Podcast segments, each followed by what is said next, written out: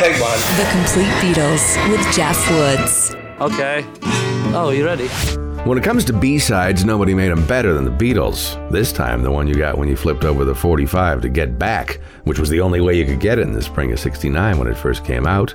Song features Billy Preston on electric piano, and John Lennon baring his soul in the vulnerability of a young man in love, or at the very least, some very heavy lust.